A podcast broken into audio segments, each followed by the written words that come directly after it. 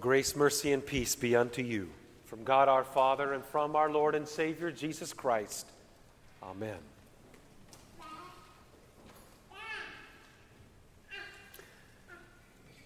Welcome to a new church year. Thank the ladies of the Altar Guild for the beautiful job that they did in presenting such a glorious sight for the feast of our eyes to see. And we're blessed also with the fact that we're surrounded not only by this that have been put forth for the season of Advent, which, as you remember, is the great preparation for the very thing about which we sung God becoming man, the deity clothing itself with humanity. Not a small thing, not merely a baby being born, but God being born. That is a paradox that our mind does not grasp, and yet our faith says yea and amen too. But there are other things that around that our eyes can feast upon, which are all symbols. Symbols which have deep meanings, which are not to be lost on simply beautiful colors or shapely designs, but very deep meanings that are attached to scriptural truths of substance because we live in a world that is becoming more and more about symbolism than it is about substance, about the exterior and not what is at the heart, about evoking an emotion or a memory but having no substantive content. And it's only becoming worse. It's also infected our other brothers and sisters in the church for they seek something from the church that the church has been giving. But the world has been heard and listened to far too long. And there's something else that's got to be given other than just Christ, other than just God becoming man.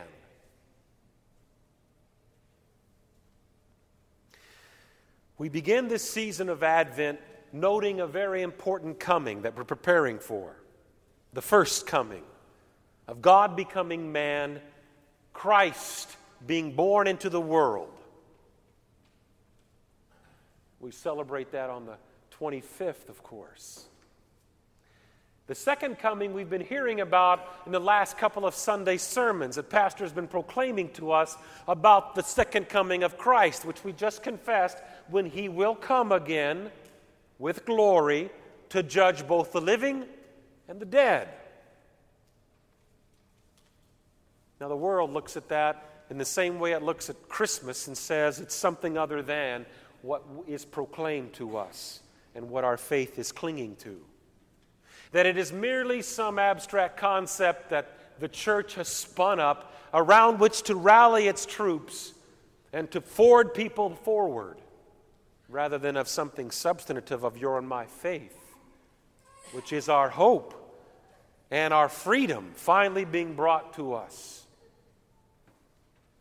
There's also a third coming that we are marking this morning in Christ's triumphant entry into Jerusalem, which is the gospel reading. That he comes to bring himself here and now not a historical moment that happened 2,000 years ago when he was born in Bethlehem, and not an abstract concept in time that we confess in the creed about when he's going to come again with glory to judge the living and the dead, but a moment here, now. In the hearing of your ears, in the seeing of your eyes, in the hearkening unto the voice of the shepherd who brings himself to you in mere words the word read and preached. Now, the world says, Show me something more. Christians are even tempted to say, Is there not more panache for me to have than just simply listening to an okay preacher? A reading that may or may not impact me emotionally at this time in my life. You and I say, Yes, this is God coming to me. The world No.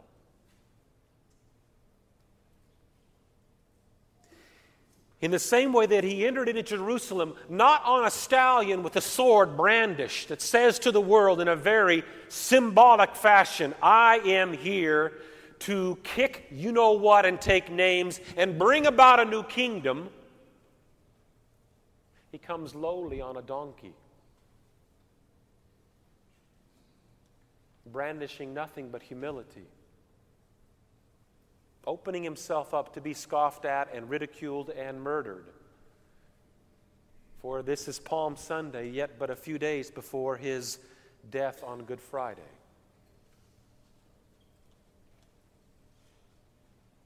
Now, the world is saying if this religion of Christianity is to have any content or substance in this life, it better have something for this life. Because that's what the world is concerned with. This span of time of which you and I are alive, this moment that we have to influence and be influenced, to give and to show forth, to receive and to give thanks. That's what the world is concerned with, which is all symbolic. Because our lives are like vapor, are they not? We are but flesh and blood. We rise up and we die, and God is the one who's in control of all. We have lucid thought and memory and are capable of speaking in coherent sentences, and God can take that away. And we bumble and ramble with drool coming from our lips. Where's the substance?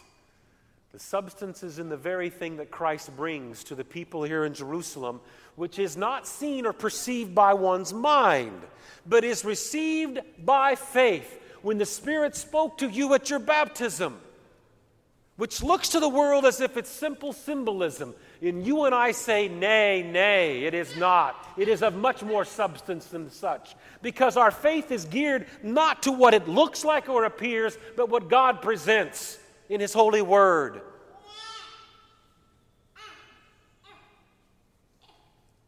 The world says, What is this but bread and wine? Cannot be anything else because mind and reason says it cannot be anything else.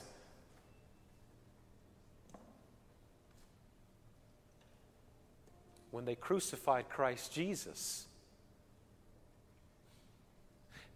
and God died on that accursed tree mind and reason says it could be nothing else but a man. And yet your and my faith says, no, no. It is God in the flesh whose birth we're going to celebrate in but a few weeks, whose birth was born for me, for you.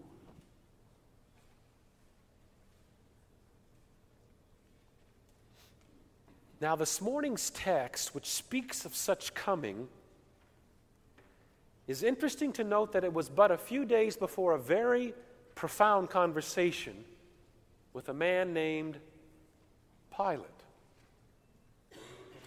who speaks to Christ about this whole kingship. And what is it? And who is it? And what does it mean? And how does it come? from the 18th chapter of the Gospel of St. John. So Pilate entered his headquarters again, called Jesus, and said to him, Are you the king of the Jews? Jesus answered, Do you say this of your own accord? Or did others say it to you about me? Pilate is seeing this Jesus as the world sees Jesus something for this world, something for this life, something that can have meaning or substance to the here and now, which makes sense and reason and logic, grasps and appreciates. But that's not at all the kind of king of which Jesus is. Pilate answered, and you can imagine with sarcasm, Am I a Jew? your own nation and the chief priests have delivered you over to me. What have you done? Pilate asks him.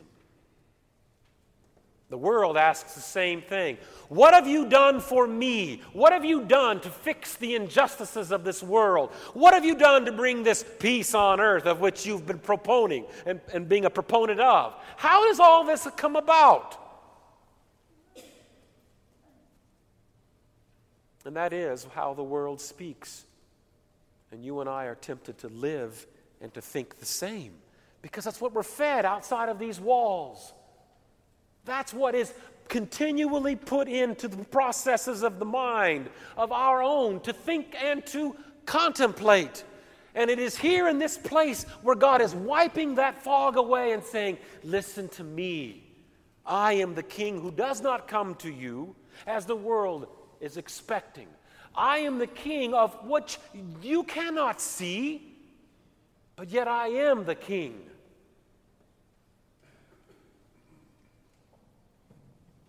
Jesus answered Pilate, My kingdom is not of this world.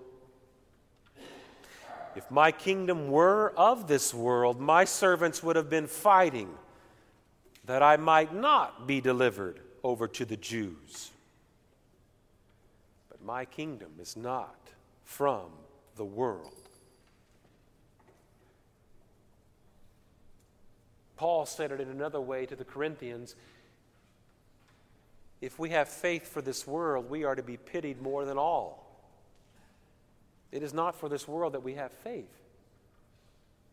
Our faith is bound up into something beyond this world. For everything about this world, everything, all earthly power, all earthly accomplishments, will all be destroyed and burned in judgment. Judgment.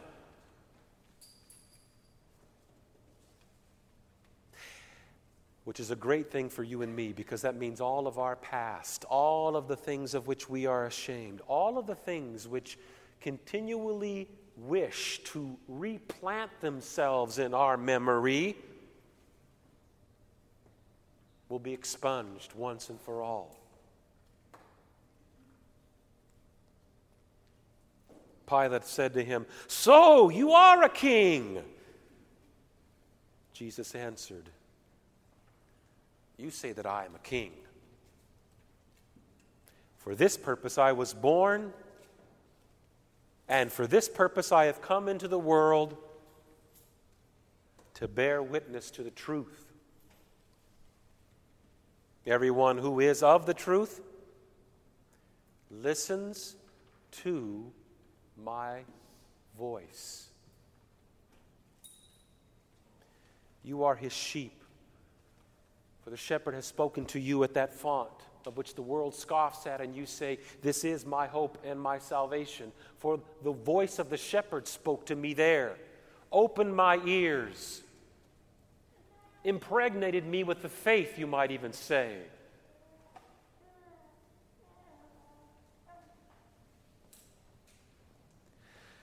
Your shepherd has continually spoken to you here in this place where he speaks words that are counter to the world and its culture, that are completely opposite of what this world is saying and luring you and me into.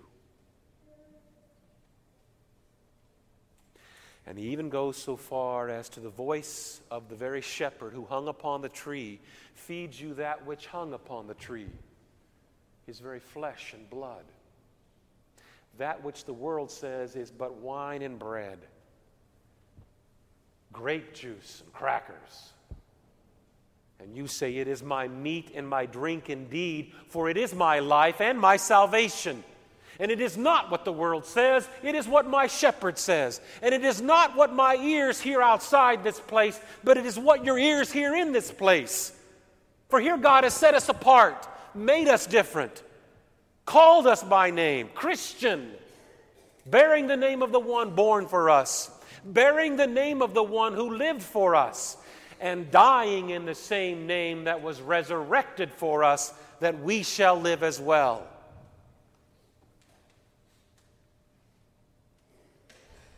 It is the Pilates of this world that drag us down. It is the flesh that bears inside of our hearts that drags us down. For Satan feeds it with the world. But it is here that a voice of the shepherd that speaks a different truth. The truth that your and my heart follows that says yea and amen.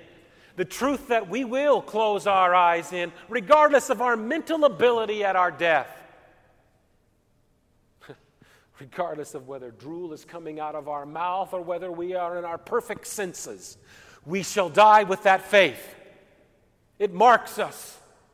It, it is ours because God has given it to us, and He is not one who gives gifts with symbolic meaning, but of substance, of profound meaning and depth that does overshadow this world's love with symbolism.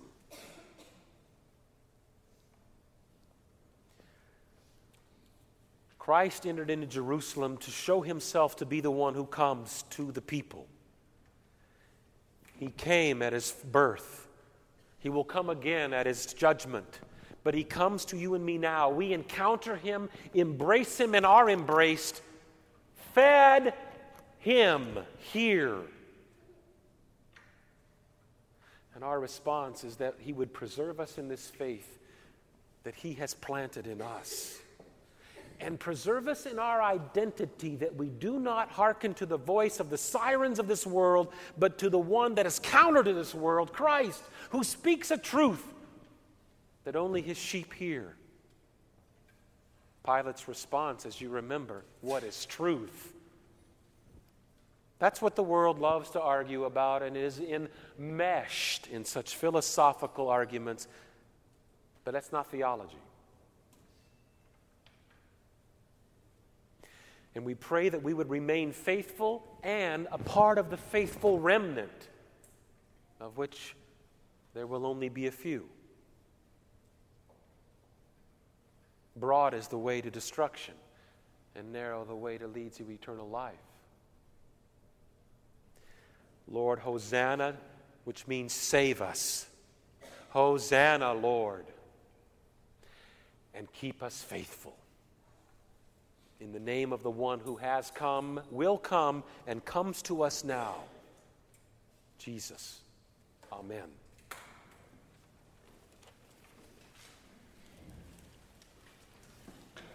We rise.